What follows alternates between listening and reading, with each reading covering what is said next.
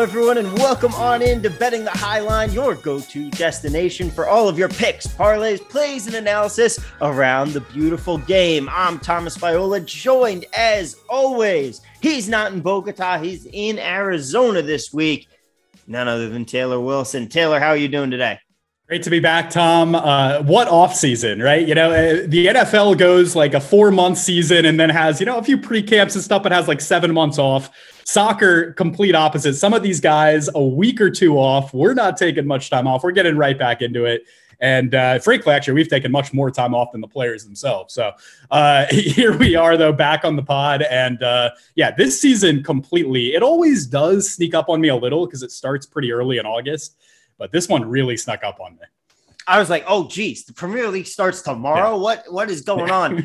Uh, uh, of course, Literally. of course, we we we did take a little more time off than some, but we're going to be going back to weekly now, moving forward as we have the season up and running again. And I mean, we got to start off talking about the fact that Arsenal already in mid-season form with a 2-0 loss to Brentford, just starting right off the bat, disappointing the fan base.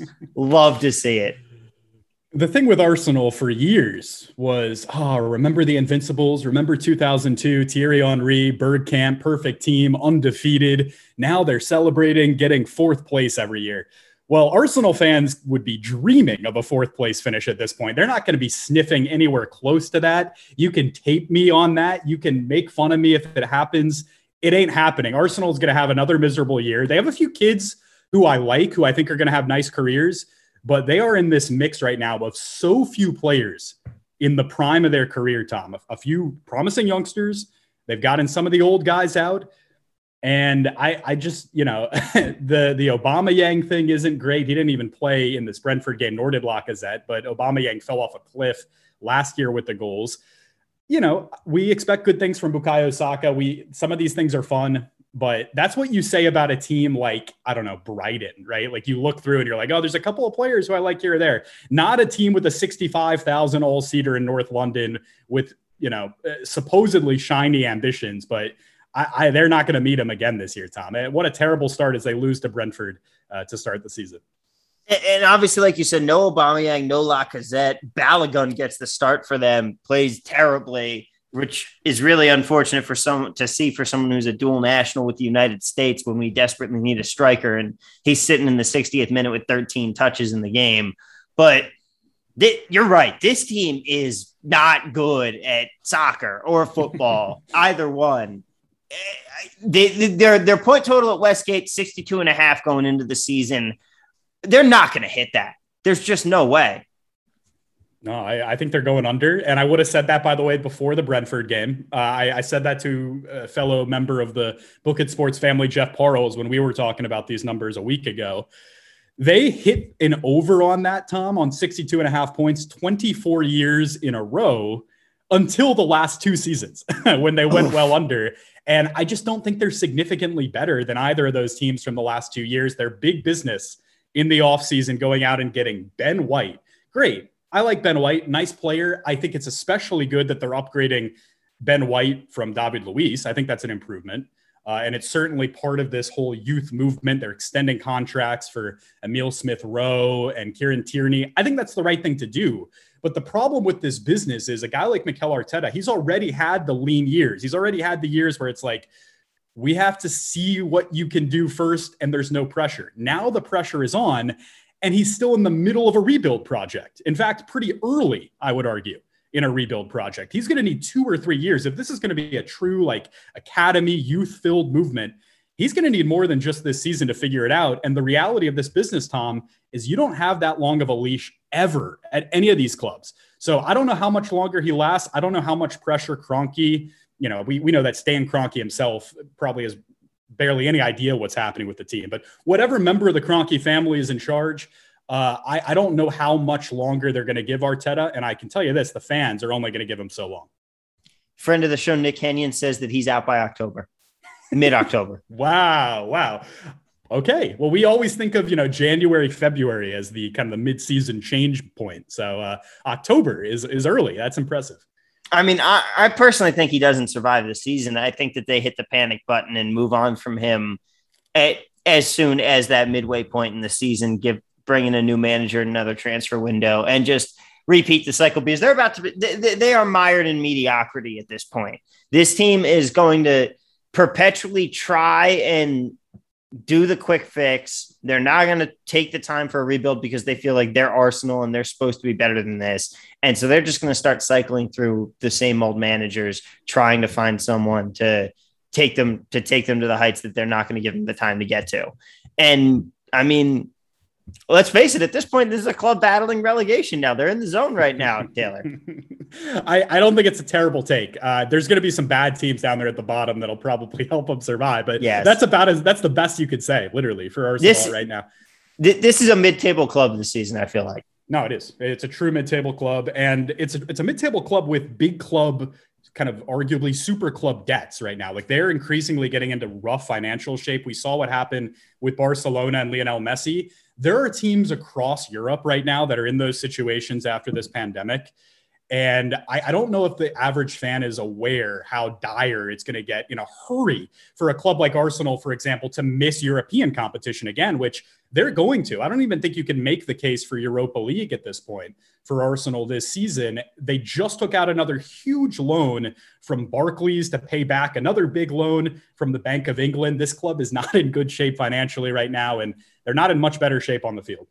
Yeah, when you're revolving debt, you know that that's a bad sign.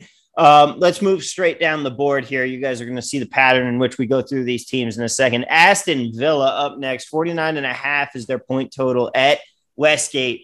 At DraftKings, they sit at, let's take a look here, 150 to 1 to win it all this year. Much more reasonably here. Let's take a look. They sit at 8 to 1 at William Hill to be relegated. Where are we putting Villa? I personally think that they're going to be one of those clubs that's going to get just enough. They're going to survive. Yeah, I don't. I mean, neither of those bets on the extreme are good plays. I don't think there's enough value on on eight to one relegation. I don't think there's uh, obviously any chance that that 150 hits. Although, hey, let's put a buck down as a show and see what happens. Uh, like some of those Leicester betters a few years ago. But I, I, will say on these points, 49 and a half, they finished with 46 last year. They finished in 11th. So that's an under you know they're going to have to overperform from last season in order to hit the over in a year in which they lost Jack Grealish. So just on surface level, it seems like that wouldn't be the play. But I actually liked a lot of their business uh, here over the last few years. In fact, I like their business a lot to build the team around Grealish. I think it, it's a huge reason why Grealish had his, I would argue, his best season ever last year when he wasn't hurt. Uh, and a lot of those same guys are going to continue this time around. They also went out and got Emiliano Buendia. They went out and got Leon Bailey, who, you know, has had this topsy turvy career where he could barely kind of make it at Leverkusen after a lot of hype. Got basically booted out of the Jamaica national team, but is still a dude who, at one point as a teenager, had a lot of hype around him. They're proactive. You know, they're using that Grealish money to reinvest. They knew eventually they were going to lose him. And it doesn't make it any easier for the fans. You know, predictably, there were people last year who called him like the most loyal guy ever who are now saying that he was never worth anything. You know, it, it was never quality at all. This is how it works with fans. Yeah. Uh, it's a tough loss. You, there's no other way to, to phrase it. Losing Grealish, I do like how they've built for a team on that end of the table, right? They're going to be in the back end of the table again how many points? I think I'm probably a little bit more bullish on them than you are, Tom, as far as you say, yeah, barely survive. I think they'll survive pretty comfortably, uh, but that's about all you can say for them. I would lean over on this, actually, a, an improved point total from last year, because I think if Grealish had stayed healthy the entire season, they would have been cleanly over on this, maybe into the mid 50s. Uh, and I liked a lot of those guys that they built around him. So I, this wouldn't be a, a hard touch for me, but I do think they lean over probably get into the low 50s and hang out right around the back mid mid table, somewhere around there. I, I could see the same. I, I, could see the same points, but I, I like them under. I, think that they'll still be in that 12 to 15 range of not really not not in a relegation battle. They're not going to be threatened, but I don't I don't see them improving on a point total in a season where they now don't have Grealish. And yes, they did reinvest the money, but that's a big loss. And I don't think that the reinvestments they made, although it, nice to have a little bit wider of a, of a spread there, are going to get them over that same hump. So I'm gonna I'm gonna play them under here. All right, yeah, I think a, a, slight under for you, a slight over for me, um, and and you know, we'll talk about Man City in a second, but be, be very interesting. Always is. Uh, you know, I said the same thing when Mahrez went there. Grealish is not an automatic starter at Man City because it's going to be this like rotated role, which is just insane to think about when he was like, you know, one of the five or six best players in the league last year when he was healthy. Indeed, it is absolutely insane to think about. And City still wants Harry Kane. I know. there's no there's no way they're getting him. Tottenham says they don't want to sell. Um, he apparently wants to move there, but is not doing anything to force it. So he, I, I fully believe that he plays with Spurs this season, but we'll get to them in a minute because right now let's talk about the heroes of the hour. Brentford, their point total sits at 39 and a half. Obviously, we saw. Uh, do you think this was the flash in the pan? Was this the result of being able to play against Arsenal, or is this going to be the surprise team this season? I think it has much more to do with Arsenal than Brentford. No disrespect to them, fantastic to see them up in the Prem with fans, by the way, Tom. This is part of this season too. We're going to get those atmospheres back, which is really exciting for the smaller teams, I would argue, more than anyone, you know, because that's what gives intrigue to a Burnley Brighton game. Otherwise, you know, but, behind closed doors, no one wants to watch that. You throw fans in, it becomes a little more interesting. I think that's the same with a team like Brentford who comes up. But with the newly promoted, the question always has to be, uh, are they going to go straight back down or are they going to survive? I think you need to be looking at possible relegation plays. I'm not sure if I would bet uh, Brentford to go back down necessarily. Even money. And exactly, you're not getting a great price. We've talked about on the show, like for a season long future, especially something like the Premier League that's nine and a half months long. Do you want an even money bet?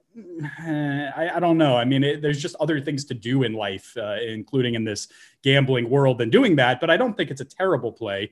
Um, just really quick, I, I, crunched some numbers last night, Tom, on on the relegation stuff over the years, and I, you know, this isn't going to tell you who to bet, but just something to think about if you're thinking about a relegation ticket. Um, out of the newly promoted in the 39 seasons that we've now seen from the Premier League, 1.34 on average get relegated after coming back up. So one of those three teams that get promoted uh, and change, you know, close to one and a half go right back down. Only one season ever where all three got relegated. That was in 97 98, where Bolton, Barnsley, and Crystal Palace uh, all went back down. And there have been three seasons out of the 39. So that's a one out of 13 average uh, with zero, where all three of the newly promoted survive, the vast majority either one or two. So just if you're thinking about relegation tickets, just keep that in mind. Don't put all three to go back down. Don't put none to go back down. Think about one of the newly promoteds will almost always go back down. Norwich, they have a lot of guys with experience in this league. Watford, less so, but a few. Both of those clubs have recent experience in the league. Um, and Brentford does not. So that would be my only case with them very little experience just in terms of the total minutes with guys in this league. It's a very championship heavy team with a few reinforcements that they brought in over the summer. So, yes, that's a long way of saying I do think it was a flash in the pan. I don't think we're going to see them be consistent giant killers this year. And even if they are, I think they're going to lose consistently uh, to teams right around them that they need to beat in those six pointers in the relegation race. So I would lean Brentford going back down. Very exciting for them to start the season like this. But again, like you say, even money, I'm not going to bet it. As far as the points themselves, 39.5, I think that that number is right about correct. I don't like either side of it. I, I, I, I like the over, honestly, Ooh. for this team. Over I, and survival, I, Tom. over and survival. Okay. I, am I'm, I'm playing them over wow. and to survive. That's what I've got here.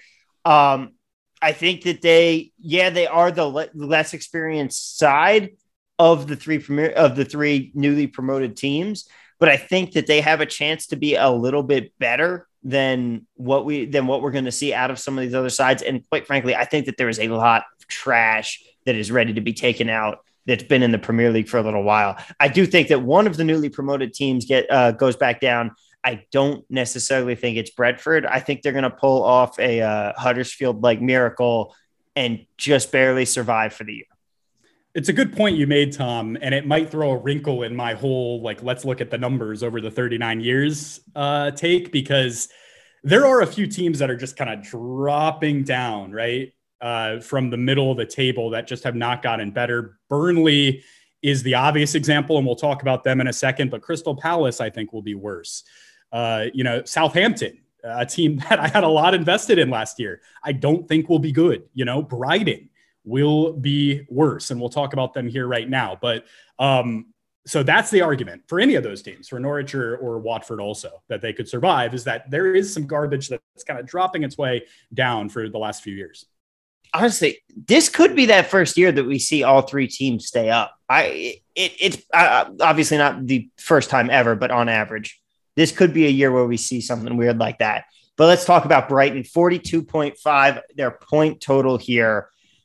We're not even going to touch them to uh, to win it all this year let's talk about them instead to get relegated. They're seven to one. Fascinating number. I mean, that is real value right there, man. That is real value. Um, I for all of these teams, I think they'll be like I mentioned, they'll be excited to get some fans back. It's a huge boost for these teams at that end of the table. But you could make that argument for all of the squads around them, and I think that would actually be more of a benefit for like a Newcastle or even a Southampton uh, to have fans back uh, more so than a Brighton. No disrespect to our, our Hove army listening right now. Um, I, I don't mind that at all, Tom. I really don't. I, I increasingly, as I tend to do on this show, as I'm thinking it out aloud, actually quite like it. They lost one of their best defensive players, and they were a defensive team in Ben White. Didn't really like any of their new reinforcements I mean, I they mostly went out and got free transfers, which isn't a great uh, sign. Yeah, seven to one. I, I, I, look at the very least that number's off. I think we both agree with that, right? Yeah. I mean, you look at last season for them, and the they had thirty. They finished with forty-one points and a minus six goal differential, which was actually significantly better than anyone else all the way up to all the way up to Aston Villa in 11th. Get going down from 12th to 20th here. Your goal differentials were Newcastle minus 16, Wolves minus 16, Palace minus 25, Jeez. Southampton minus 21. Wow, Southampton really finished in 15th. I didn't even notice how far they dropped. Brighton minus. I can't even joke. about. It. I'm so angry still. I'm so angry about that whole.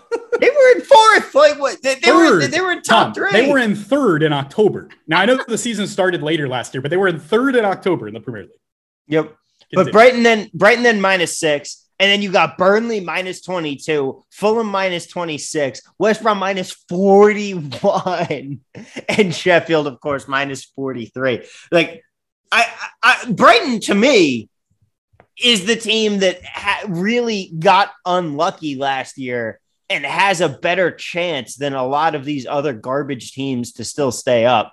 I'm not really interested in them. I, am not really interested in them to go down. And I think that 42 and a half points is something that they can, they, they can achieve that if they just get a couple more bounces their way this season. And again, with a lot more trash starting to seep towards the bottom in this league this year, I'm taking them over. I want absolutely nothing to do with those points. 42 and a half is really tiny as a number, right? So, like taking the under, God be with you. But I just don't like. I mean, look, Brighton has been for multiple years now, basically on this show, the team that I've avoided um, week to week. By the way, I, I'm, I'm giving an over under on every team. I'm just gonna I, am just gonna do it. That for me, this is gonna be just prediction straight through. Yeah, why not? Uh, and and hopefully uh, we'll be on the other end like we've been on all these so far. Um, I just, again, like I think that number is probably about right. I think they finish right around there, but I you cannot go under, very hard to go under a 42 and a half unless you think that they're going to be truly garbage. I just don't think they got better, Tom. I just don't think they got better, is what it comes down to. And I didn't love them last year. I know there was some XG stuff that people pointed to. I would argue, though, that if you don't get better in this league, the teams around you tend to get better and you tend to get worse. didn't this year. And I, so, I, I, do, I, I right, do so think the, that the COVID said, stuff where no, no one's done good business, right? So that, yeah, that ends up being the counter. But I don't know, man. I, and, I just, I don't, I didn't and, like this team to begin with, right? So I don't, why would I like them now? I, I, agree with you there. I'm leaning more towards the expected goal stuff. The other thing that we definitely do have to look at there to give you an idea of just how putrid the bottom three were last season they finished with 28, 26, and 23 points, respectively. That was Fulham, West Brom, Sheffield. Going back the last three seasons here, you had Bournemouth, Watford, and Norwich go down. They finished with 34, 34, and 21 points, respectively. So bottom had fewer, but everybody else had significantly more. Cardiff, Fulham, and Huddersfield were 34, 26, and 16. And then before that, Swansea, Stoke, and West Brom 33, 33, 31.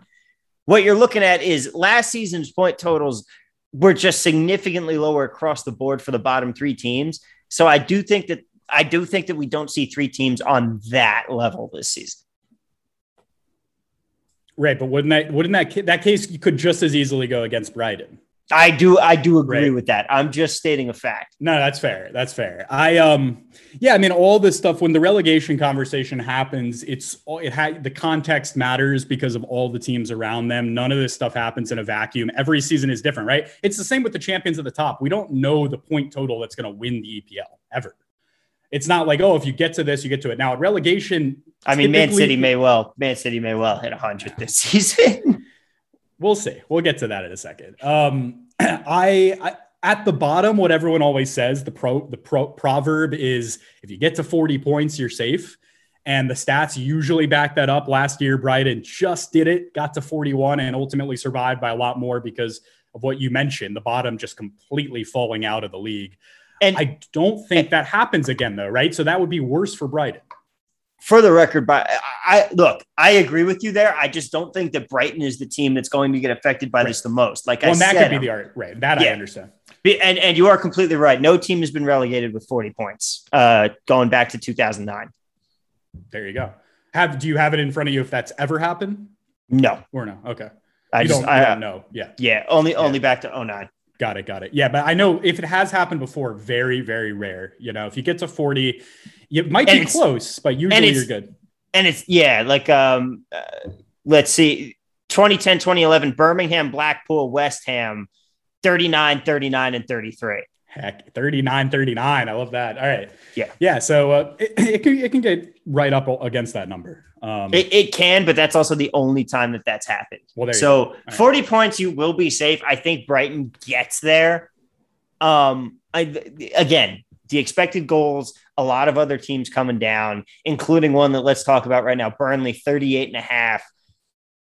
I'm, t- I'm telling you, man, like let's take a look at these numbers because Burnley is sitting at plus 225 to go down.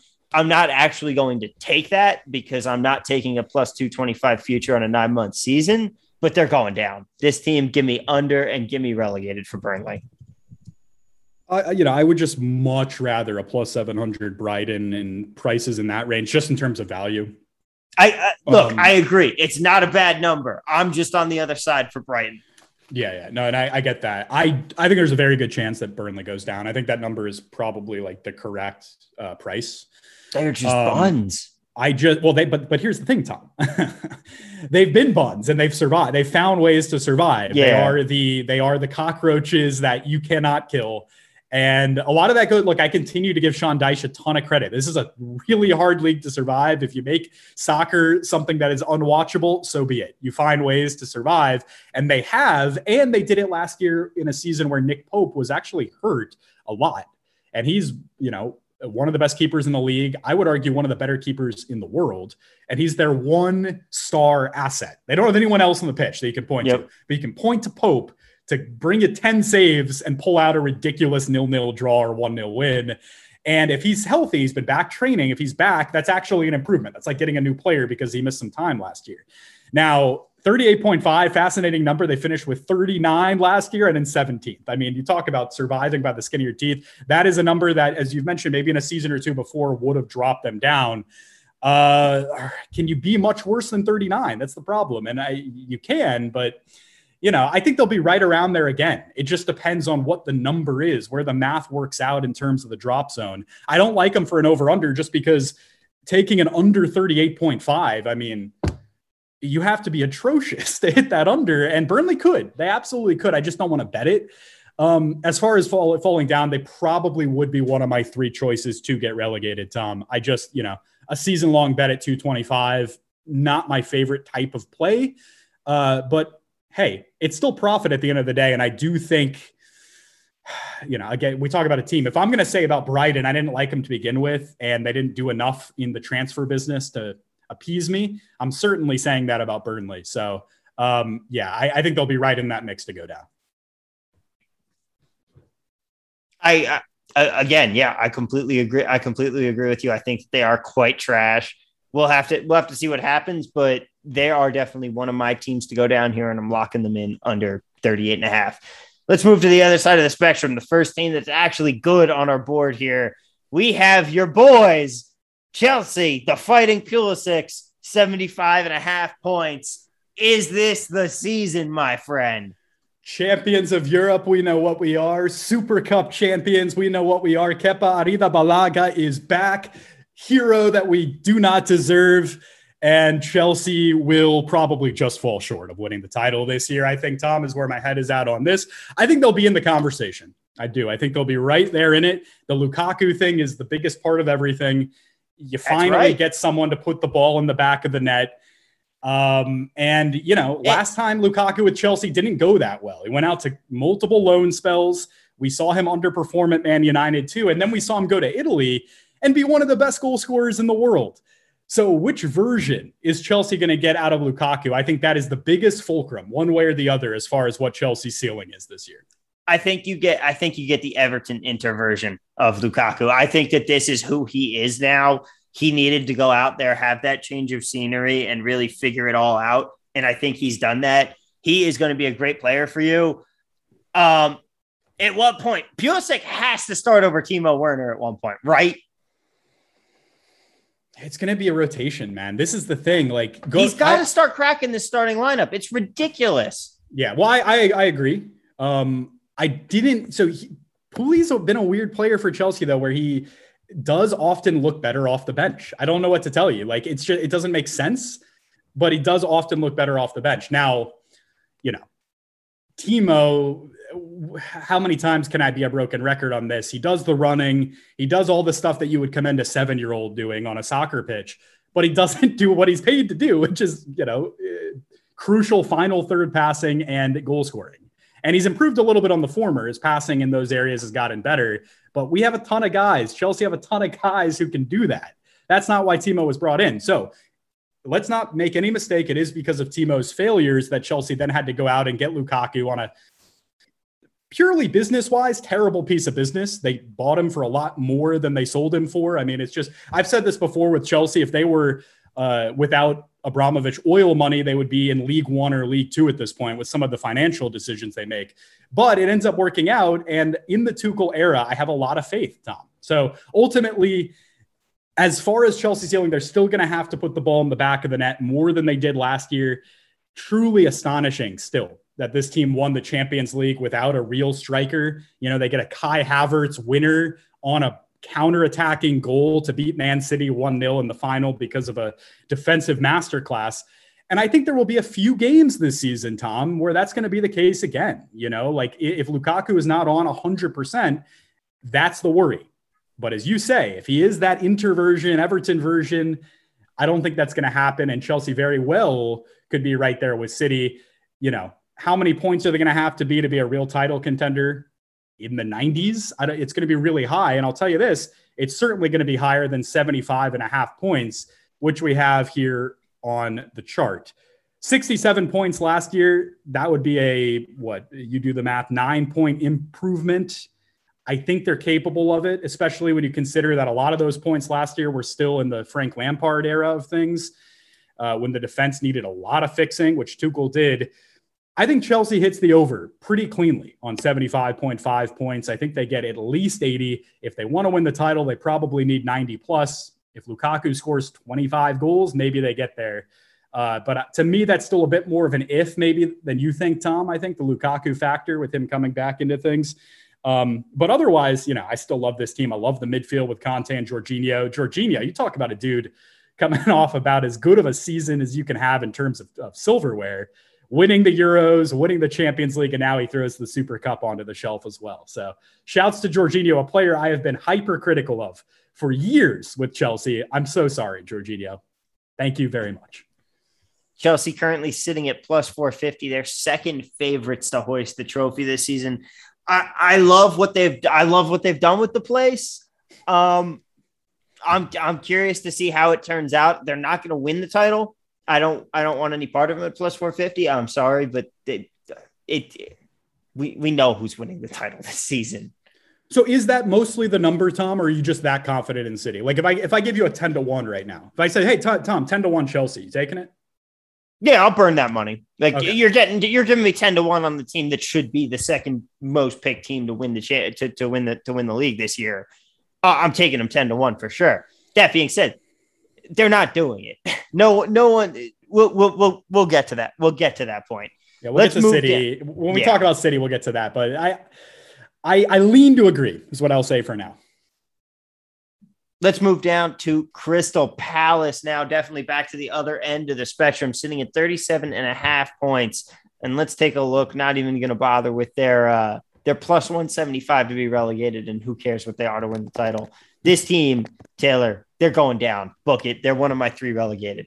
I love that, Tom. I really like it a lot. I we are in full agreement on that. I they, think they will be awful. They might be the worst team. It's not terrible. Now, the problem with the points total number is the books were all over that 37.5. I, it's another, light. we talked about this with Burnley. Taking an under 37.5, I mean, they very well could. And I think actually they will hit the under on that, if I'm being honest. It's just, ooh, that is a low number. that is a very low number. And especially for a team that, you know, they finished 14th on 44 points last year. So that you would need an, a seven plus point uh, decrease from them, that's two and a half games worth of points to hit that under could totally happen. Um, I just, you know, this is another team like Brighton last year. Palace was a team I tried avoiding basically every week when we were doing the game to game stuff. They lose Andros Townsend. Okay, fine. But I just, the guys they have, of course, Patrick Van Aanholt is gone also, just running down the list of names. Um, I, I, don't know who the kind of like talismanic star figure here is going to be.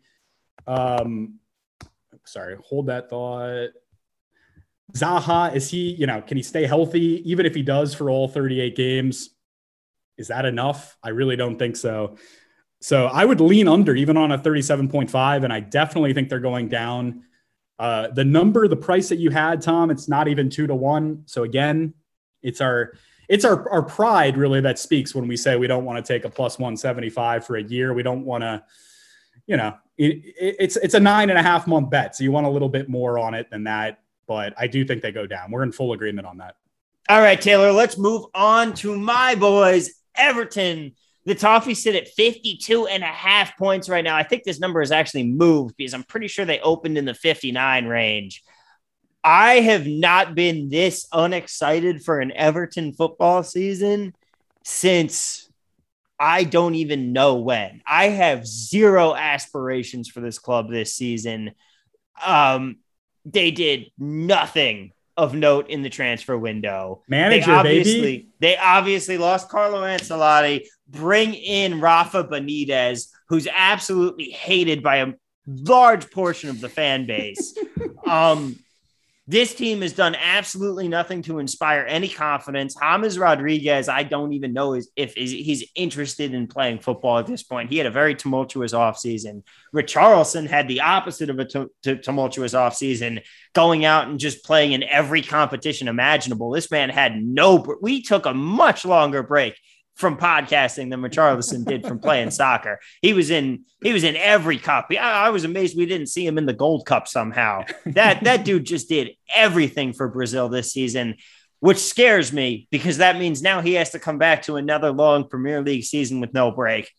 They sit at 52 and a half points. There is no way this team is going to excite people and get and and get to the top 6, which is why I'm absolutely taking this team over their point total and saying they finished seventh because this team is going to do just enough to make us believe and make us think something good's going to happen. And then the bottom's going to fall out at the end. I've seen this story way too many times. Last season, their point total looking back, they ended up in 10th place with 59 points. That's exactly where they're finishing this season, right in that neighborhood. Give me them over their point total but they are not coming close to top six at the end. So we joked before we came on about Richarlison's busy summer and you know the fact that we'll probably see Richarlison just already play Everton's first game, and James doesn't even start for another three months. Yep. I, I don't. There, there's just weird stuff simmering under the surface at Everton right now, and I, I don't. I, you know, there's the identity question. The I word pops back in.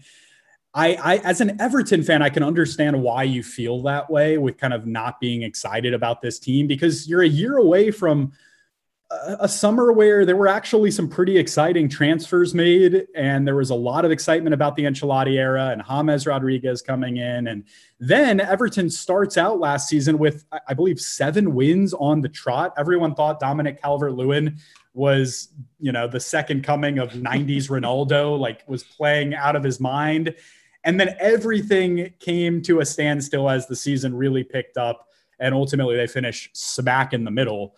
I just think that points number is a little bit low. You know, you mentioned the over. I'm thinking the over as well, just because, you know, are they seven or eight points worse than last year? Probably not. I think the books are looking at that as I mentioned earlier, as a team that doesn't really do much business to bring guys in. Is that regression automatically? Maybe, you know, when teams around them have built a little bit. But like you said earlier in the in the show, Tom, there haven't been that many splashy transfers for anyone. You know, it hasn't been that kind of a summer for many clubs. Obviously, it is the year that we've seen Messi move for the first time in our yeah. lives, and and Chelsea gets Lukaku. So there are exceptions, but for a lot of the Evertons of the world, right, it's been a little bit more limited in what they've done and what they've been able to do. There's so many question marks for me with this team, um, and yet I think we get the answer at the end. That is, they'll be the more of the same, right in the middle. I fully agree with you. I don't know what the whole Benitez thing fascinates me like you say, tons of Everton fans despise him. Lots of kind of Everton media were not on board with the move. And yet, Rafa Benitez has done some pretty legendary things in English soccer in his time, granted for Everton's rival, uh, Liverpool. So we'll see what happens. You know, Everton continues to have big manager names that might be a little bit past their prime in their career. So, uh, I who what could go wrong this time? Exactly. What could possibly go wrong? I I just maybe that, that's my thing. I think that they're reverse psychology in us here. And it's you've had you've had the big names come in, you've had the splashy transfer signings, you've had the reasons to get excited, and when's it worked out for Everton? This time there's no excitement going into the season, absolutely no hype whatsoever. So maybe this is the year that they actually pull something off. I still think that they'll make it look good and then eventually sputter out and do what they always do. This team is the perpetual almost their team of the league. They never quite crack it. All right. Let's move on and talk about a team that actually did do a lot of surprising in a good way last season. We got Leeds United. They sit at 53 and a half. They finished with 59 and one spot above Everton last year. Can they do it again? I think I, I, would caution Leeds fans from being kind of too obsessive about trying to turn ninth place into a Europa League campaign. Mm-hmm. Uh, I, I, think often logically it seems like that would happen, right? That they would take a step forward and they, you know, they were this really, they were one of the most exciting stories in, in the Prem last season. And I think they'll be exciting to watch again. I, I, totally think they will continue to be giant killers. I think we'll see them knock off some big teams, especially as Elland Road gets fans back. It'll be very, very exciting for them as a good home atmosphere. And I like that this point total on the sheet that we're looking at has it dropped from 59 last year to 53.5 because I think that's accurate. I think it'll be right around there in terms of where in the table. Uh, yeah, maybe they could get, maybe they could turn ninth into seventh. You know, is sixth impossible? No. But you always have to remember that there will be other teams building around you and Leeds. They didn't really build much. They're kind of hoping that a lot of those guys from last year continue to get better, and maybe they will in a system that they fit into. Jack Harrison now officially a Leeds player as he moves over from Man City and formerly New York City FC. So shout out to our MLS fans there as he has uh, become a really nice player in the Premier League. Um, Stuart Dallas is still, they still going to have these wing backs pushing forward. Patrick Bamford's goal tally fell off a cliff at one point last year, but was really hot early in the season. I think we'll see a little bit more of the latter than the former from him. I think they'll be fine. I think they'll knock off some big teams. I think they'll finish right around 53.5 points. That's accurate to me. Uh, and that's a, a complete no touch. I, I agree. I have them over 53 and a half, but again, that's because I'm picking I'm picking each one. I think they get that, that 55. That's what I'm seeing from this team. That number is really right where it is. I don't want to bet it, but that's what I'd put this team at. They're going to be a mid-table team. They might they might see that regression and go under. It wouldn't surprise me. This is definitely one of the diciest teams on the board, in my opinion. Yeah, I to be honest, Tom, if anything, I'm probably going to go under, uh, just because I, you know, that was that was an overachievement last year. I, I think some of these players will still be very good, and I, I am more confident that they could finish ninth, that they could replicate that point total, if that makes sense. Um, but you know, the, the, the the total here is already factored in a five and a half point drop, which seems about accurate to me. I, I I'd be right in that same neighborhood. Like I said, I think that they're going to be like it's going to be right there. This number is just really close. I'm going to shade it to the over, but is what it is.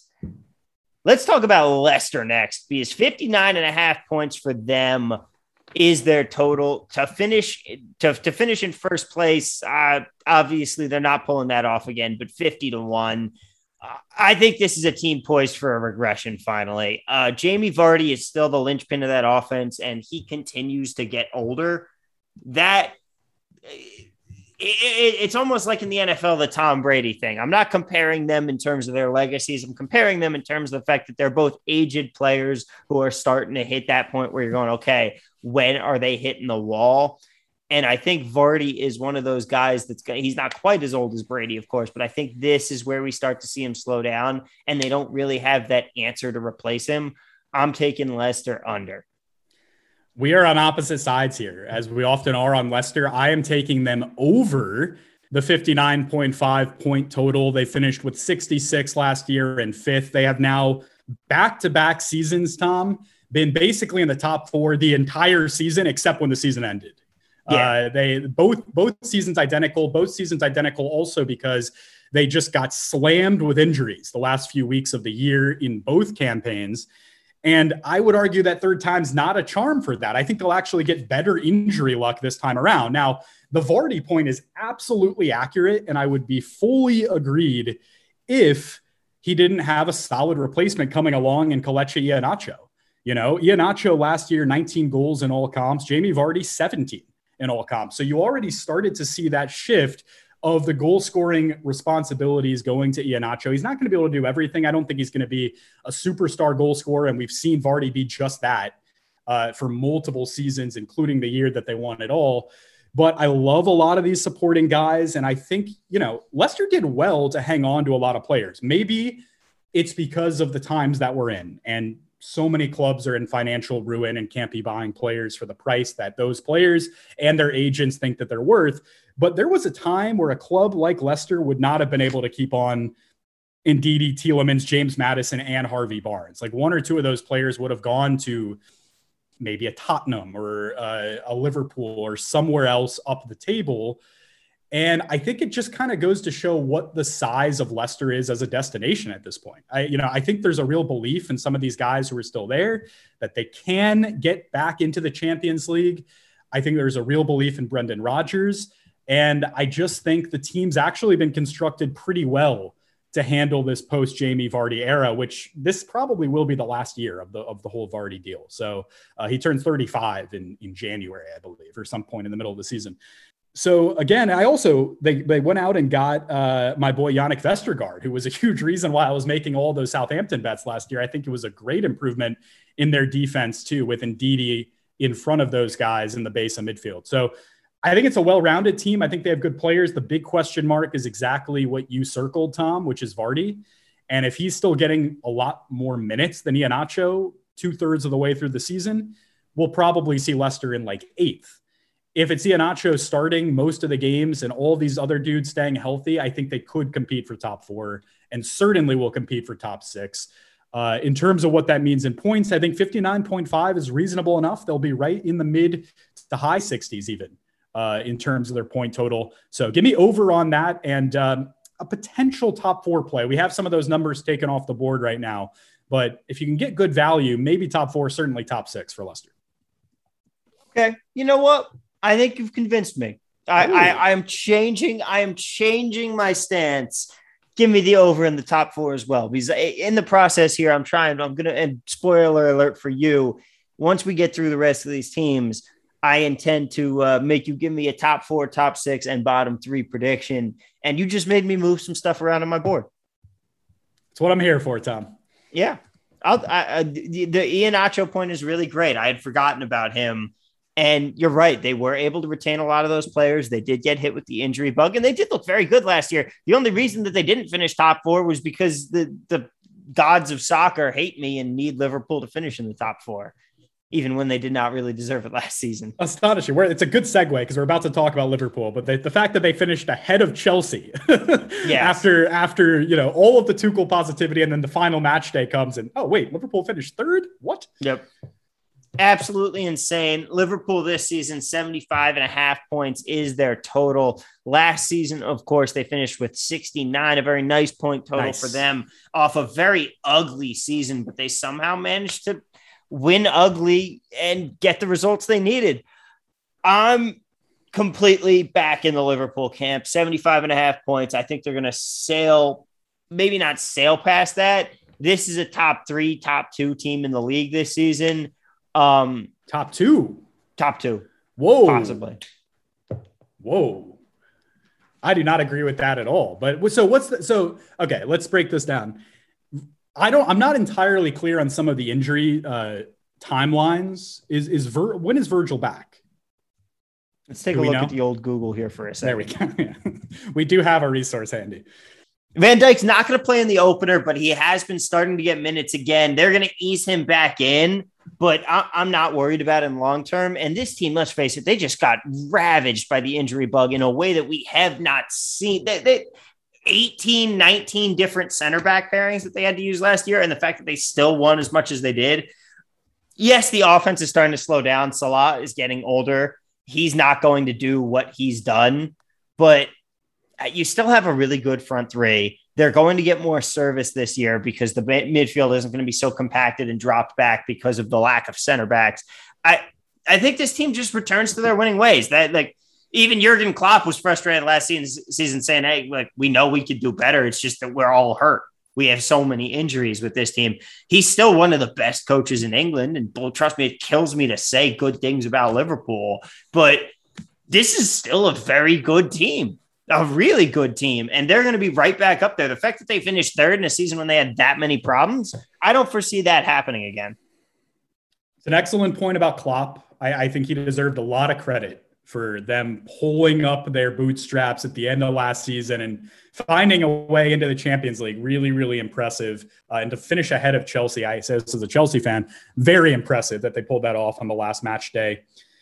I, I there's too many question marks still with them. Will Virgil van Dijk ever be the same player? I think that's a huge part of whether or not they kind of squeak their way into fourth, or as you mentioned, maybe get into the second conversation.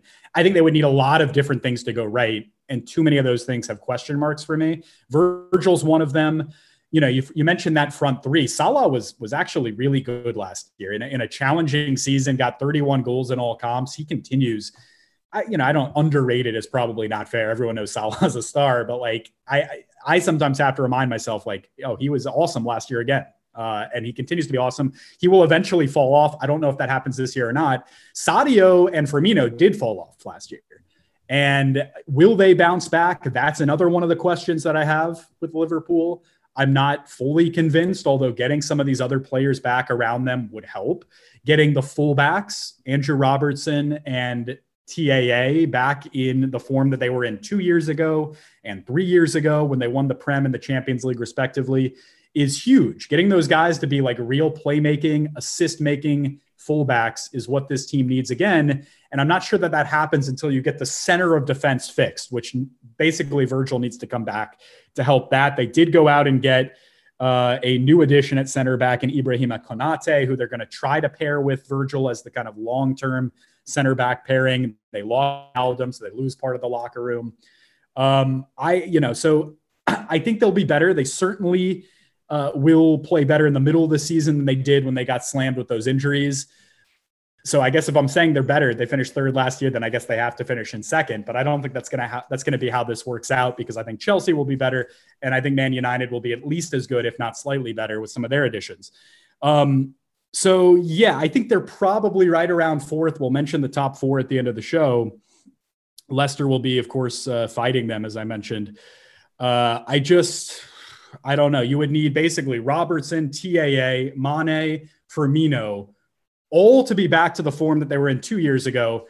And you'd need Virgil to be back after the ACL tear and be in his same form from two years ago.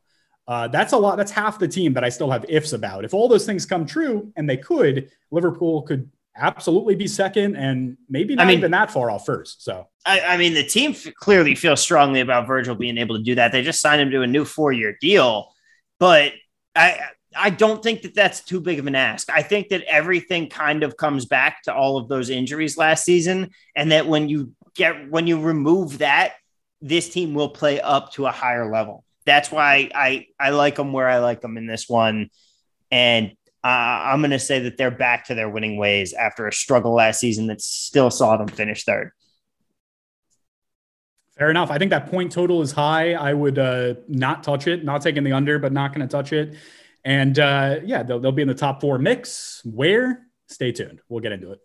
Indeed, we will. But right now, let's talk about Manchester City. 85 and a half is their point total. Fred, give me the over. I, am we're, we're not even going to talk about chance to win odds because they're winning it. Because here's the thing this team is unstoppable. And this is the worst part about the Premier League you know, you, you can say going in, you're just like, look, this team's going to do it. Two, two years ago, it was Liverpool. Yes, they had to battle City, but they felt like that team. Then last year, it was City again. And the two years before that, it was also City. Eh, This team has so much money. They have so much depth. You can't even talk about, well, what if they get hit with the injury bug? Because guess what? If they get hit with the injury bug, they've just got guys that can step up and do the same job. Um, if uh, Kevin De Bruyne wasn't even healthy all of last year, that didn't matter at all. They still made a Champions League final and won the league. Like this team is just ridiculous. And then you throw Jack Grealish in, you throw some of their other additions. People thought they were going to get Messi at one point. This team is just better than everybody else. And we're going to see this this season. They're going to approach 100 points as they run away with the league. And I don't think it's even going to be close by December. So that points total at 85 and a half is basically just mirroring their total from last year, which was 86 points. I yeah. think they, they probably should have like they actually under in terms of I, would have to pull up the XG and stuff, but in terms of just some of those games when they already had it sealed up that they weren't playing as well, I, I would have argued that they should have been in the mid 90s in terms of points last year, uh, in terms of the talent they had, in terms of finally fixing the biggest kryptonite for them, which has always been the back line. Ruben Dias was fantastic in helping that happen and maybe helping to fix John Stones uh, in the process as well. So I think they're going to be very good defensively. Again, I fully agree, by the way, just up front, they're going to hit the over on 85 and a half. I think they'll be cleanly into the 90s on points, uh, or at least very, very close to 90. They will hit the over there. I, you know, I, if I can play devil's advocate for just a second, the one thing, the only thing that you can point to with City, look, they brought in Grealish. He's a, a fantastic goal scorer and a fantastic playmaker. They have Kevin De Bruyne, who's a fantastic playmaker and goal scorer. They have Raheem Sterling, who can score goals. He scored 20 Premier League goals two years ago, scored a lot less last year, uh, and then had a very good Euros this summer. They have plenty of dudes. I would still argue, though, Tom, they don't have a traditional quote unquote center forward who I adore. Does that matter? Probably not in terms of a lot of their domestic ambitions, in terms of winning the Prem. Maybe they throw in a league or FA Cup as well. But, you know, the Harry Kane thing, it seems absolutely insane that they would be able to get Harry Kane also. But without him, I would still argue they don't have a consistent guy to just kind of hang out at the top of the pitch and put the ball in the back of the net. They have dudes who are hybrid I, players, right? They have a Grealish who is like a, a 10, a nine and a half hybrid. They have De Bruyne who can score some of the most beautiful goals you've ever seen, but is really a passer first. Same with I mean, Sterling, you can, who, who, you can play really a, a passer first. You Go can ahead. play a false nine and be just fine. My problem for this team is the fact that – you look at some of the players who were some of their best players last season who might not crack the starting lineup now consistently because this team just keeps adding so much ridiculous depth. They financial fair play seems like a whole lot of malarkey to me because this team has been able to just run away with buying whatever they want. So you, you mentioned that depth. Uh, Riyad Mahrez, just go, listener, this is at listener. Go to YouTube and just search Riyad Mahrez high, career highlights. Look at some of this dude's highlight reels and then understand that he's going to play like a max 10 minutes a game for Man City this year. It's unbelievable. It's unbelievable. insane. Yeah, no, I look at the end of the day, they have enough to get it done. If somehow they get Kane, which at this point, I guess we're, I don't know if you're in agreement. We, we don't, we, we have the same sources, I would imagine. Uh, it doesn't seem like they're going to get Kane this year, but there's still time in the window. Who knows? Uh, I, as you say, the finances of it all, it doesn't seem like there are any restrictions on them or PSG at this point. Um, but uh, yeah, they have enough. I think they will win the title. Chelsea, Man United, Liverpool, whoever you're trying to make the case for as a challenger, would need to be just about perfect in order to keep track with them. Uh, and I think they'll have just enough curveballs, all three of those teams, to where they're going to fall off them uh, by the middle of the season. It wouldn't shock me to be halfway through the season and still see a kind of real title race, maybe two, three, four teams. That wouldn't shock me, but I do think City ultimately pulls away and could win it by eight to 10 points again. I'm, I'm in complete agreement. This team, this team could win it by more than that. I think the league is relatively over by December, which is really unfortunate. But I'm just, I'm just not seeing. I, am not, I'm not seeing anyone that can, that can compete with a team this insane. Those are my thoughts. Those are my thoughts there for City. Let's look across the, um, across the pond, across the I, what, what would you even call it? what is the body of water in Manchester? Yeah. Is there a body of water that we can look across? Let's look across the way to Manchester United. um, mark this team for a regression this year for me. That's my hot take. They they were awarded a significant number of penalties over the last two seasons. In 2019, 2020, they were awarded more than any team in league history. Last season, they were awarded one after a game had ended, and that was just the perfect in a nutshell this manchester united team they benefited greatly from a lot of big var decisions this team had luck on their side and i think that that starts to regress a little bit they haven't quite gotten as better as some of these other teams that we're looking at and i don't think that they do what they did last year and finish in second especially with liverpool and chelsea both getting better and a couple other of those teams at the top looking decent they're sitting at they're sitting at 74 and a half points on their total. I, I'm giving them under. I think they regress a little also, but probably not as much as you do. Like I, I, they finished with 74 points last year. I think they finished right around there again. And so I wouldn't touch the points total. I obviously bringing in Jadon Sancho is very exciting. They might still be able to get the Varane deal out over the finish line. Harry Maguire, if he plays like he did in some of those Euros games, is one of the better center backs in the world. The problem is we don't see that with Man United very often. He falls apart. Luke Shaw has become amazing again, uh, but is not going to help with the central defense as much.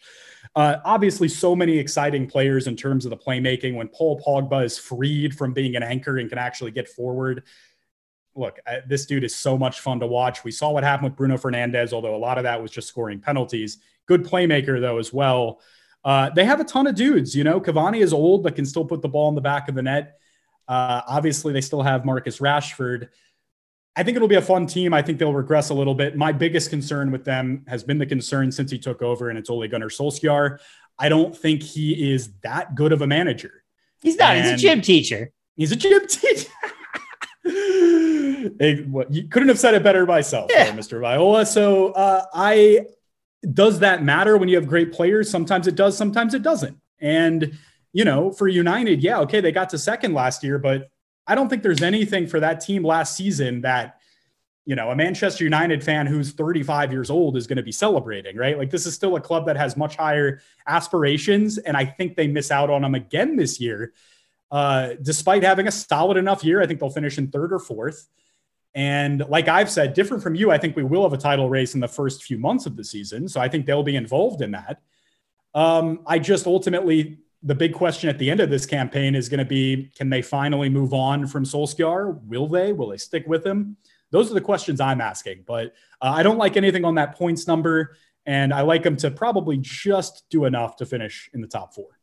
I will say if they do that, then they're going to stay with Solskjaer. Fourth and 74 points? Yeah. Mediocrity, baby.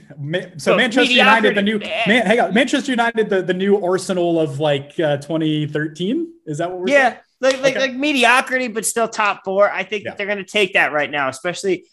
I mean, unless you're willing to spend X amount of dollars more than they already are, I think they're setting up something for a little later down the, the down the line right now. They don't need to be going out and getting a premier manager and building up this team to go for a title run because they see what City's done and they're like, well, we can't compete with that right now, but we bring in Jadon Sancho and we're going to buy him quote unquote on the cheap because this guy's going to his value is going to take off even more so than it already is. He's going to become a better player than he is today.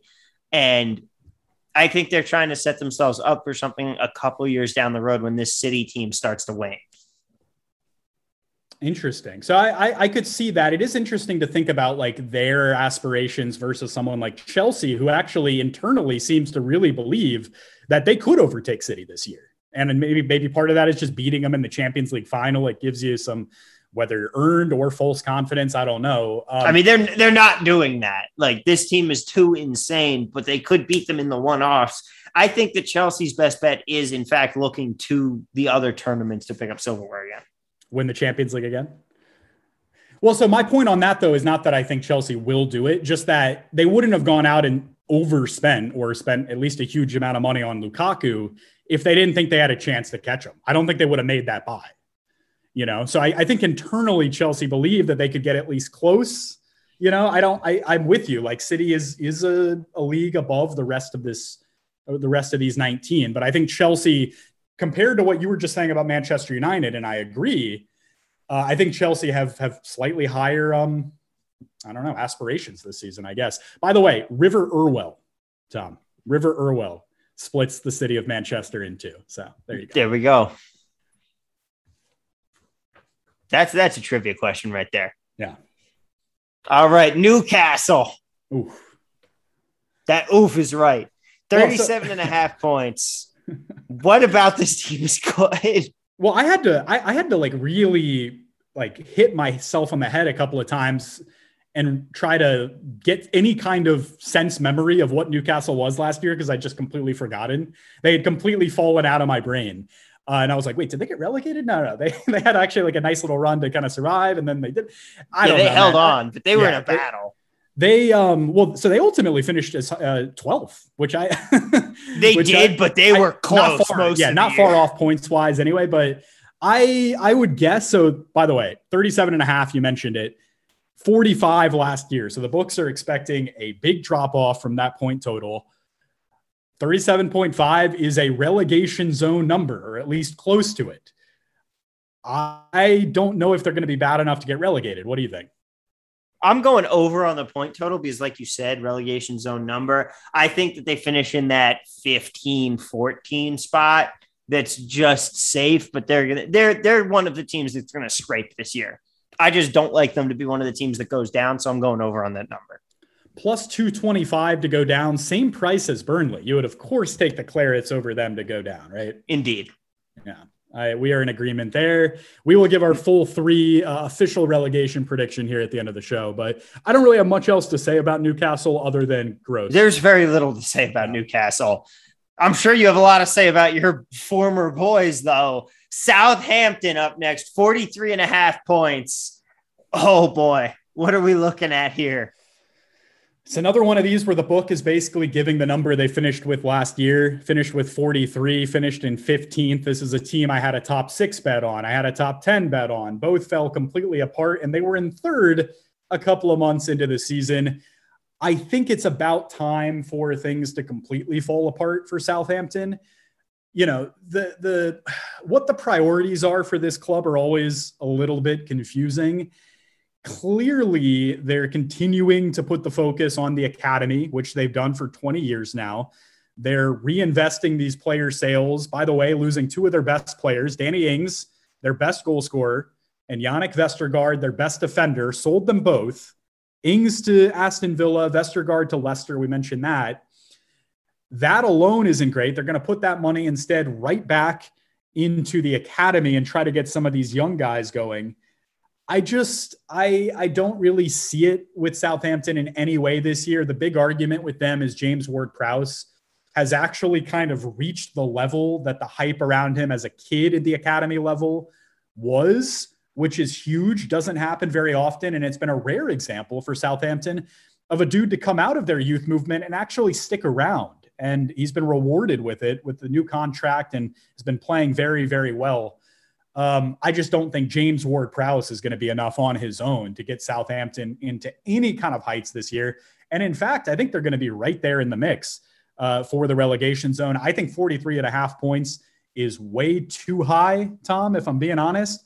And I'm going under on the points, and that R word is not far off for them. I think they're going to be bad. I mean, they still have Danny Ings. They don't. They don't. They don't. You're right. Villa. Yeah.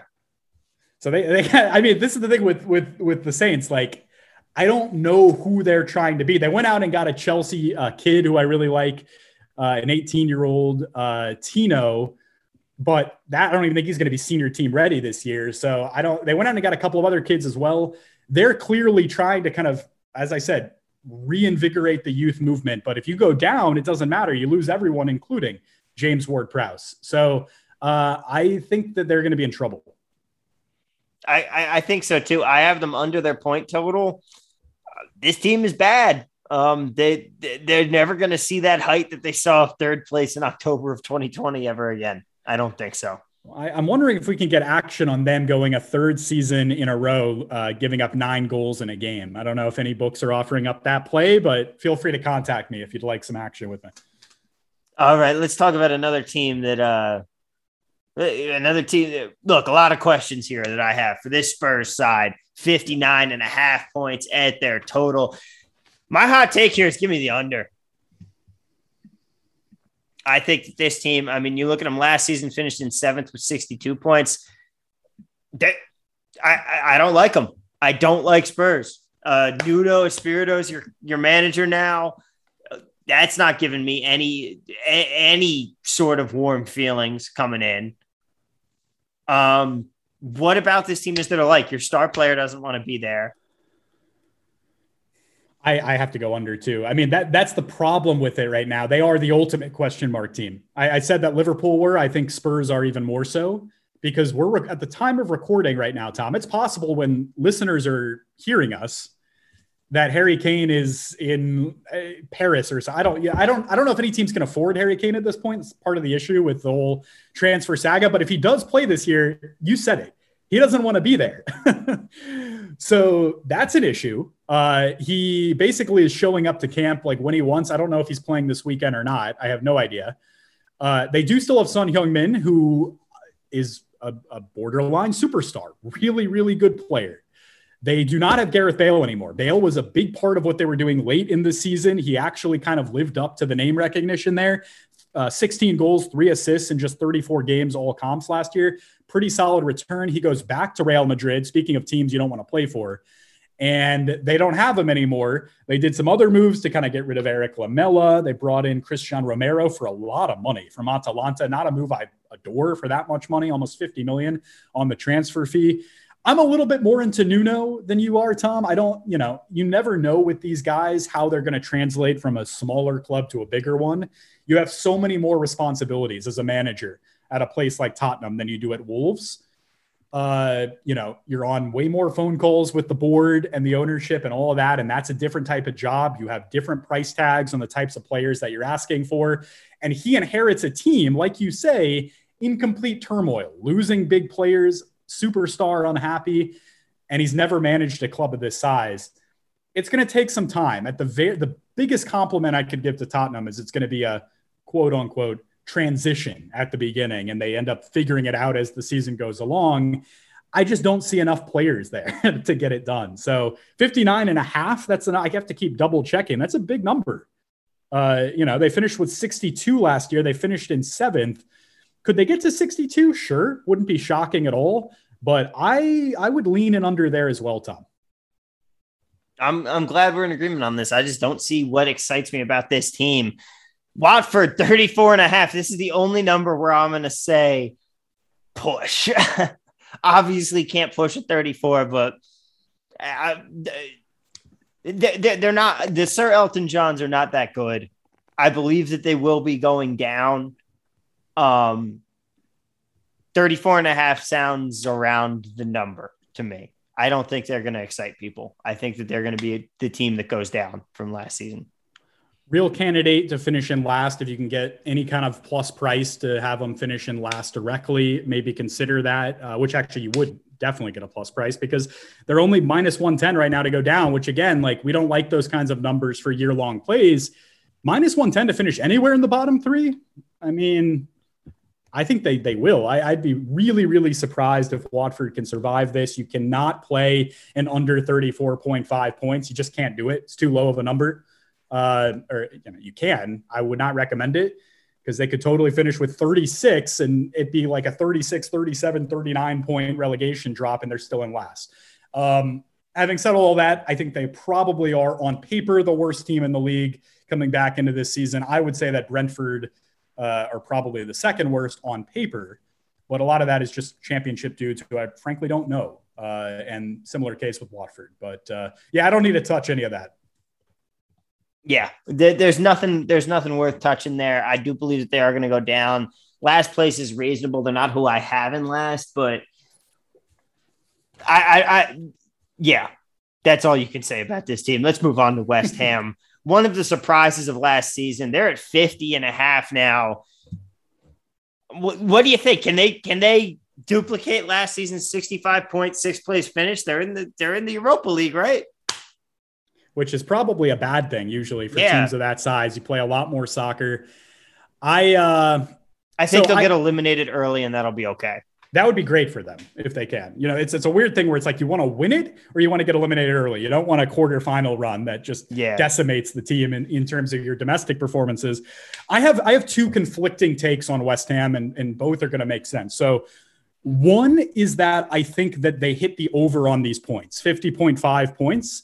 I think they come in over. Uh, and the main reason there is that is a huge regression from the 65 they had last year. I understand regression arguments for that for this team. 15 points, you have to be a decimated roster to drop off by 15 points. I don't think they're going to be that much worse, Tom. I really don't. I still like their starting 11. Now, they haven't done much business this summer, as we've continued to say for a lot of these teams. Um, the players that they do have, they still might be losing Declan Rice after some England caps in the summer, and a lot of teams are interested in him you know, the Chelsea thing kind of fell through, but there are other teams that want him. Thomas Soucek had his coming out party last year and will probably still be very good this year. We saw him in the Euros as well this summer. Um, the, the most frightening thing for me with West Ham, if you're trying to just stay away from West Ham action, is they used 24 players last year. That is uh, few. Only Leeds were fewer with 23 used in the entire season. So they were using these same guys in a season with really condensed schedules, right? A lot of weeks with two games a week. It wouldn't shock me to see it be a kind of a, a, slow start for West Ham as a lot of these tired legs are trying to get back into it. And it seems like a team that really needed some reinforcements, and they didn't do much of that at all this summer. So, still a couple of weeks left as we record here in mid August. They very well may and probably will bring in a couple of other pairs of legs. Um, but as things stand, a pretty thin squad and we've seen what happens to teams like Leicester, who have good starting 11s, but just are not deep enough uh, in a 38 game season. That's the concern with West Ham. I wouldn't touch them on a top four or a top six or really a top anything. I don't want to put them anywhere in the table, but I do think, just on principle, if you see a 15 point drop in the books for a team that still has a solid starting 11, I think you consider an over. So I'm going to go over West Ham at 50 and a half points, even though it's a team I don't love for any other plays. Um, I'm in almost complete agreement with you here, which happens an awful lot on this show. West Ham 50, you're right. A 15 point drop off doesn't make sense for this team. I am worried about them having the Europa League and not having the depth. My hope is that they get eliminated early, but I'll go over on that, which brings us to our final team here the Wolves. They had a brutal season last year, obviously losing Jimenez early to that skull fracture. He's coming back, which is great to see. Eight months after that, awesome to see him coming back into the lineup. Who knows what kind of player he's going to be? But this team sits at 44 and a half points. I, what do you make of him? It's another one where the point total is right where they finished last year. They finished on 45 points. No more Nuno. I think it's a bit of a transition year. I, you know, I don't 13th. I don't think they finished worse than 13th this season. I mean, we've seen them finish, we've seen them make the Europa League and actually make a very deep run in the yeah. Europa League, I believe, making the semifinals. Um, so we've seen them do really big things with Nuno. I don't know this time around uh, as Bruno Lage comes in, another Portuguese manager. Uh, if the same deal is going to continue, you know, Jimenez, I don't know. We're gonna have to wait and see with him, right? Like, I don't, we don't know if he'll ever be the same player. He was awesome when he was one of the better goal scorers in this league uh, before he had that terrible head injury. Great to see him back training and and almost ready to go. I I I think it's got to be a full no touch. I know it's a boring way to finish on the on the totals here, but they're not going to go down. They're not going to compete for Europe. Very much a mid-table team here. Could they regress from 13th? Maybe, but they just they got decimated by injuries last season, and if anything, they're going to have a little bit of better injury luck. So, uh, yeah, maybe a lean on the over just because of what I just mentioned, but maybe 48 points instead of 44 and a half. I don't, you know, nothing way over, nothing I feel strongly about. Yeah, uh, I'm in the same boat. It's an overplay for me, but only slightly. I don't think they're a relegation team. I think some people do think that they could be a candidate for that. I think they'll be okay right in that 12 to 15 range where they're not really fighting for it, but they might have to sweat it out a little bit. 44 and a half sounds about right. I'll, I'll, I'll take the over on that. All right, Taylor, let's start with the bottom three. Who's dropping for you? Give me all three teams. In order 20th place, Watford, 19th place, Burnley, 18th place, Crystal Palace. Those are my bottom three. I am going to do one newly promoted, as my research found is usually the case for how many go back down eh, in a relegation spot. I don't know a ton about a lot of these Watford guys, and I'm just going on inexperience as far as them finishing in last. Sorry to the fighting Sir Elton Johns. 19th, Burnley. We talked about it earlier in the show. It's just due, you know, like we see this with teams who year after year find ways to survive, and it's commendable. You know, Burnley represents a town of 65,000 people. It's very impressive that they've spent this much time in the Premier League. I just think it's time. They don't have enough quality. Nick Pope, one goalie is just not enough, I don't think, this year to keep them alive. And then 18th Palace Zaha is going to have to score 35 goals and 28 assists, and he can barely stay healthy and stay on the pitch to even get half of that. I uh, I don't like anything about Palace. I didn't like them the last couple of years, and I think the bottom finally falls out from under them. So Palace 18th, Burnley 19th, and Watford 20th. Those are the relegated sides. All right. Well, we're agreement. Same three. Oh, wow. Same three, different oh, no. order. I'm going in descending order, Burnley, Watford, Palace is my worst team. Okay. I think the Burnley is the team that's just barely there and gets the drop last. Watford and Palace are going to be duking out at the bottom, but I think the Palace is just so bad, and Zaha can't stay healthy, and he's all that they have going for him this year. Give me them as the worst team this season. All right. Congratulations to this season's top three. I guess Palace is winning the Premier League. Burnley going to finish in third. And congrats to Watford. Wow. And finishing in second as a newly promoted. Great stuff. Going to be some lit Champions League in the next yeah. year. All, right. All right. Top six. It is time. Let's do it.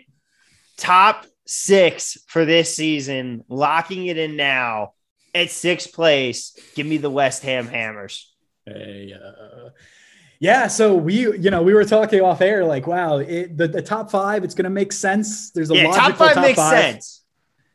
As far as what the order is, we'll have different orders, but I think we're in agreement on the top five. But sixth is a total crapshoot because neither of us wanted the North London teams. We want to keep Spurs and Arsenal completely out of this. Yep.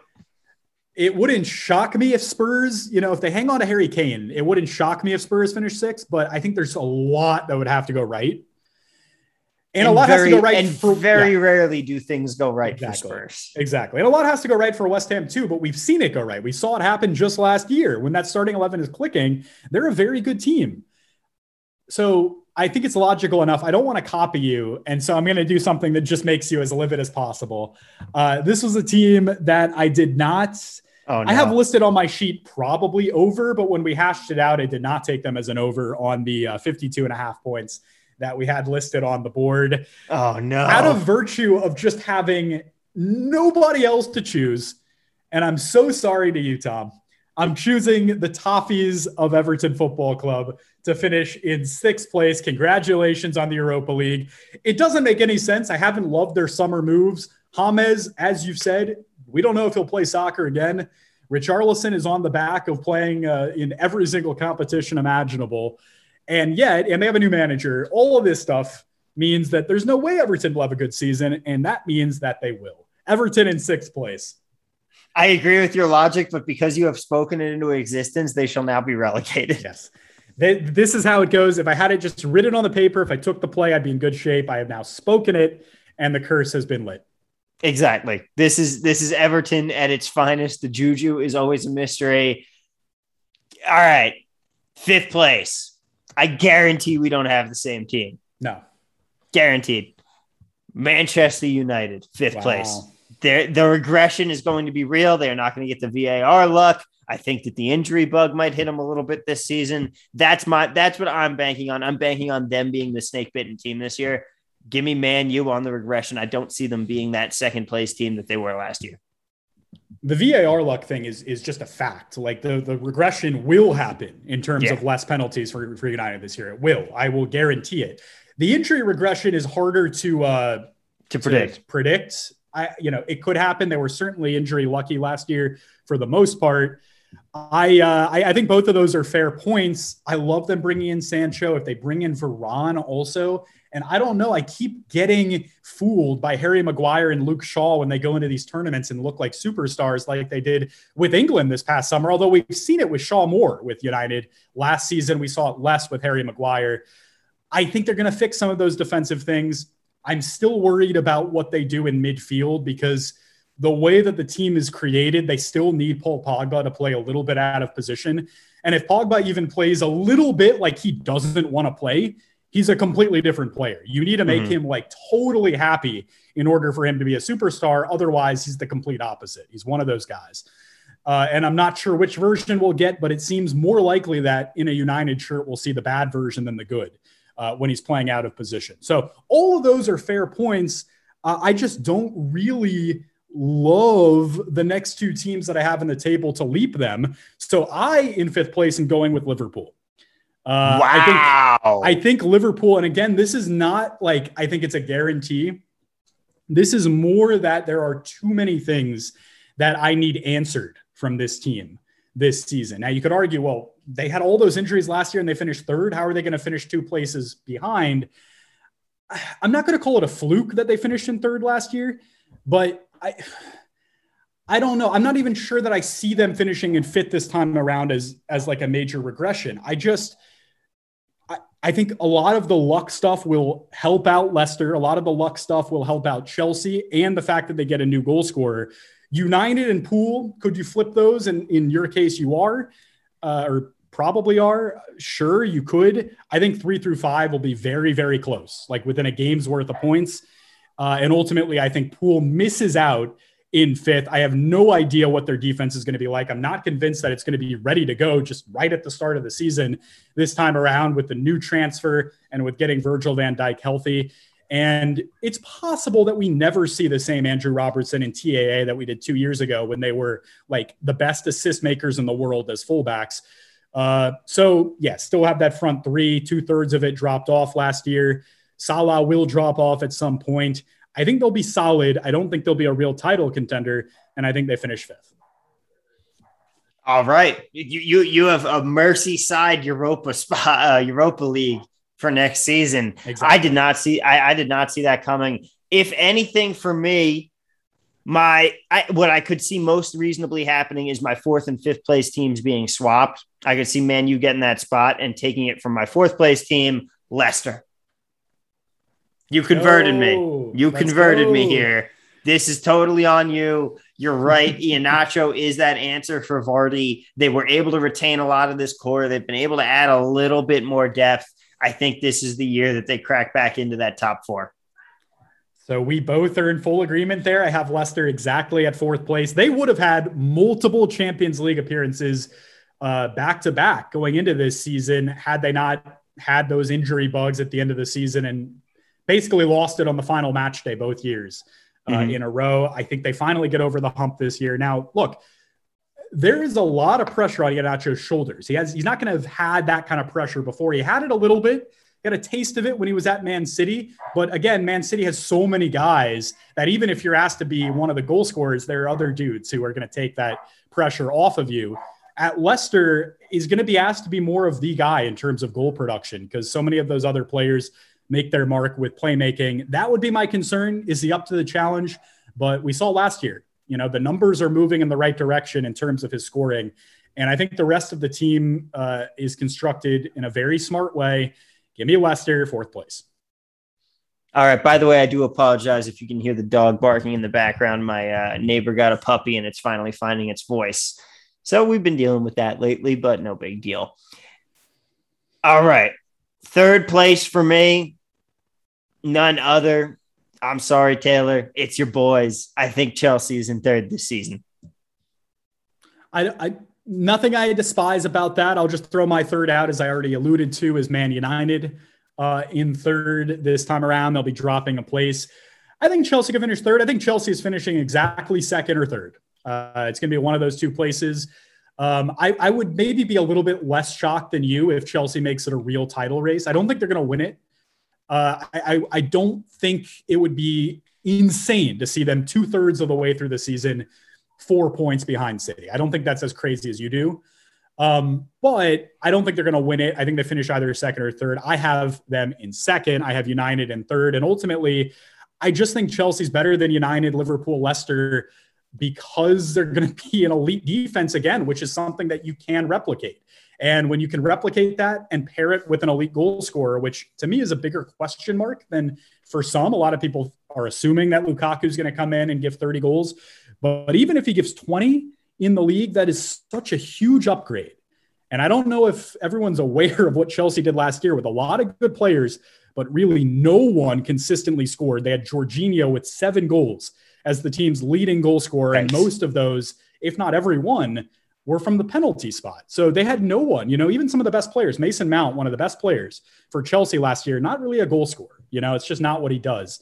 Um, even when Timo played well, didn't get the goals. Kai Havertz scored the winner in the in the Champions League final. I think Chelsea are going to be hoping for more goals from him this year, but his role is constantly changing in the team. Sometimes he plays as like the fourth highest player on the pitch and isn't even in goal scoring positions. So I think Chelsea will again be very good defensively. We'll see if the goals come. I think they'll come more than last year. And ultimately, I think that's good enough for second place. I mean, I don't hate any of what you're saying. Obviously, my second place team here by process of elimination is, in fact, Liverpool. I think that, like you said, your point about defense being something you can replicate. Liverpool has a very great defense that was just a mash unit last season. I think that they, I am banking on this Liverpool team coming back. They're not as good as City. I think they're right there with Chelsea. I think that the top three is going to be City's going to run away with it. Spoiler for who my champion is. Um, I'm sure that that's a big reveal there. Um, Thought it was Newcastle. Yeah, I know, right? um, I think that Chelsea and Liverpool are going to be decently behind City, but very close to each other. Okay, I see. Like I that's, that's, how I'm what, seeing the table. I think that's what. Uh, so I see the table more as I think Chelsea could be pretty close to City uh, for some of it and then kind of fall off in the last month. Uh, and actually, then there being another gap and three through five being relatively close United, Leicester, and Liverpool. So we see those, we have the same top five, but we see them in pretty different ways. Same champion, same top five, but different little spaces in two through five. Indeed. I, I, it's going to be, no matter what, Taylor, it's going to be a very interesting season. It's very fun to be getting back on the wagon. That being said, I'm also in the middle of betting some preseason football right now because I am a degenerate. Um, it's going to be a fun year. I think that I'm most looking forward to. I fully believe that we are going to have a better year than we did last year, partially because we can't possibly get that much worse, but also because I think fans are coming back.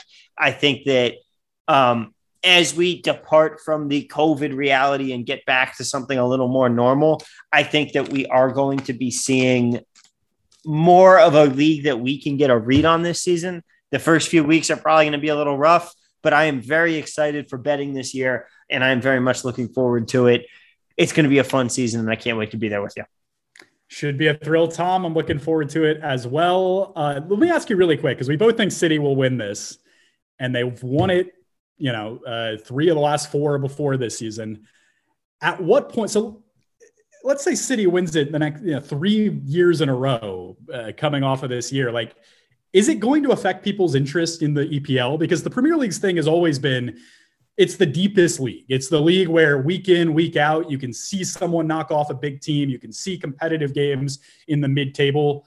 But without a title race, like, is that intrigue still there for you? And do you think the public nope. is going to stay on? I, I, am not very intrigued at all by this Premier League season. Um, I was actually, and I'm going to name drop here a little bit. Uh, during the Gold Cup, dur- during the Gold Cup, I sat down with uh, John Strong, Fox's leading play-by-play guy, and Alexi Lalas, who of course needs no introduction. And what we talked about, and I think it was John that pointed this out, but we all had the relative same take. MLS is the most entertaining soccer league in the world. That is a belief that I have. It, firm. I will stand by that take. It's not just a hot take. It is the only league where every season, every single team can go, we have a shot this year.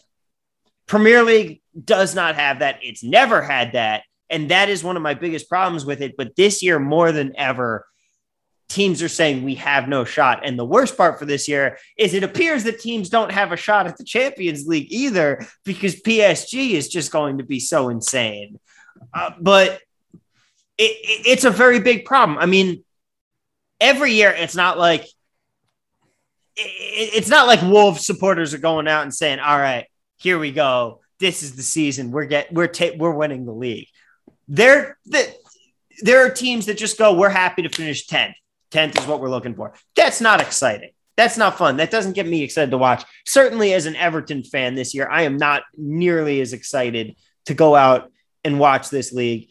The saving grace is betting because betting this league is the only thing that is keeping it interesting for me and for a lot of people because we're going to be able to go out and say, okay, well, how are we making money this season? And the fact that it's going to be a little more predictable, in my opinion, is going to really, really help in terms of us trying to make some money first few weeks, I think that we're going to need to get our head, get our feet on the ground, figure out what the lay of the land is. But betting is going to be that thing that keeps this league entertaining because it makes that 10th versus 15th match that much more interesting to watch.